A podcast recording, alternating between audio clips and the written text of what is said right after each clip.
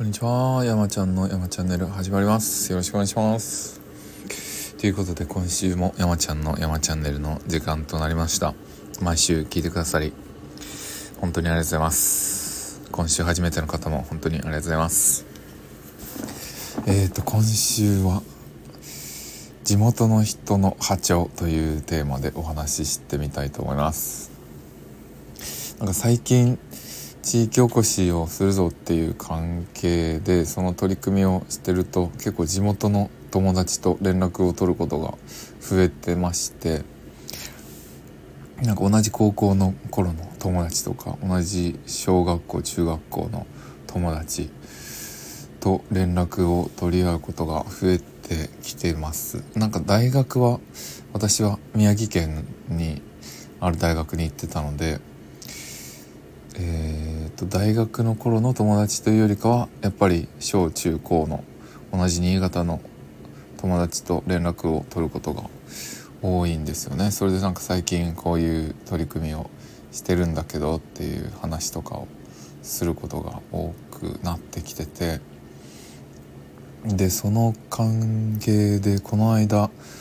高校時代の友人たちと久しぶりにご飯を食べに行ってきたんですよね。男3人で新宿の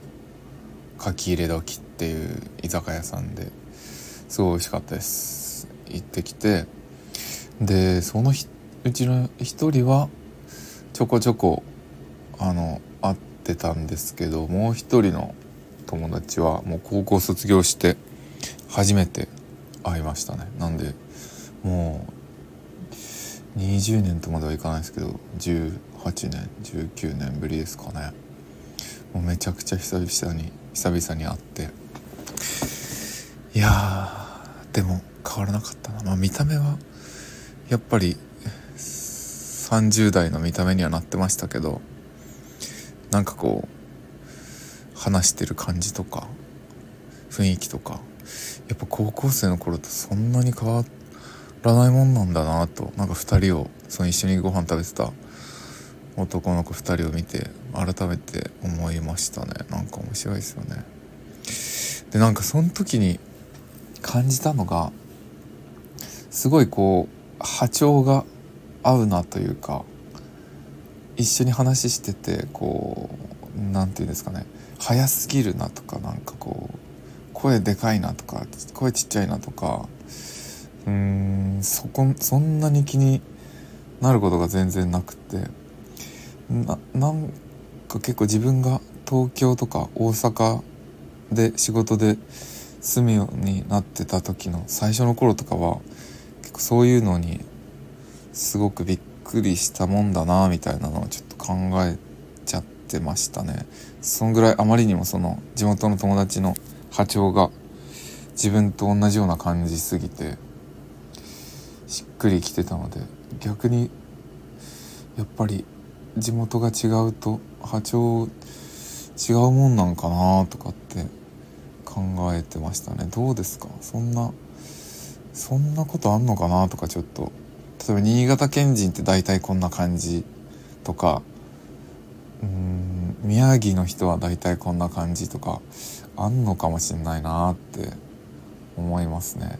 東京の方はやっぱりいろんなバックグラウンドを持った方々が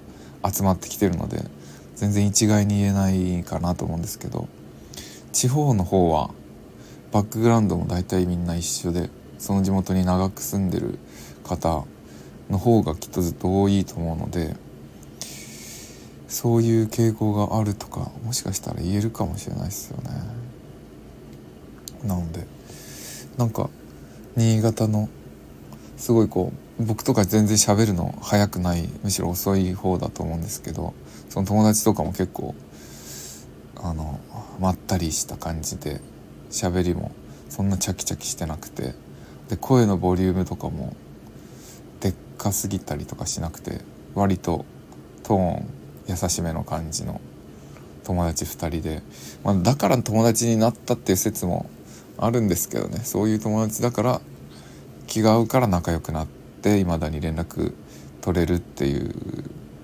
ことなのかでも結構そういう人が多数派なのか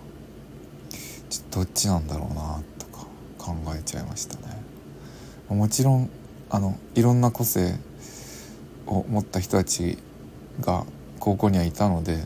そんななんかみんながみんなとかっていうことはまあないんですけどにしても全体の傾向みたいなのがあるような気がしましたね。そのぐらいこう久々に会った友達たちとご飯食べて居心地の良さを感じたというか波長が合う感じを感じたなっていう話でした、まあ、だからこそこう地元に帰ってなんか住んだりこうなんか取り組みしたりとかっていう時の居心地の良さみたいなのがあるのかな？どうなんですかね？ちょっとそんな経験をしまして。なのでやっぱ改めてちょっと地元の友達との居心地の良さとかもうちょっと一緒に何かしら取り組んでいく上でも楽しくやれそうだなとか感じておりました。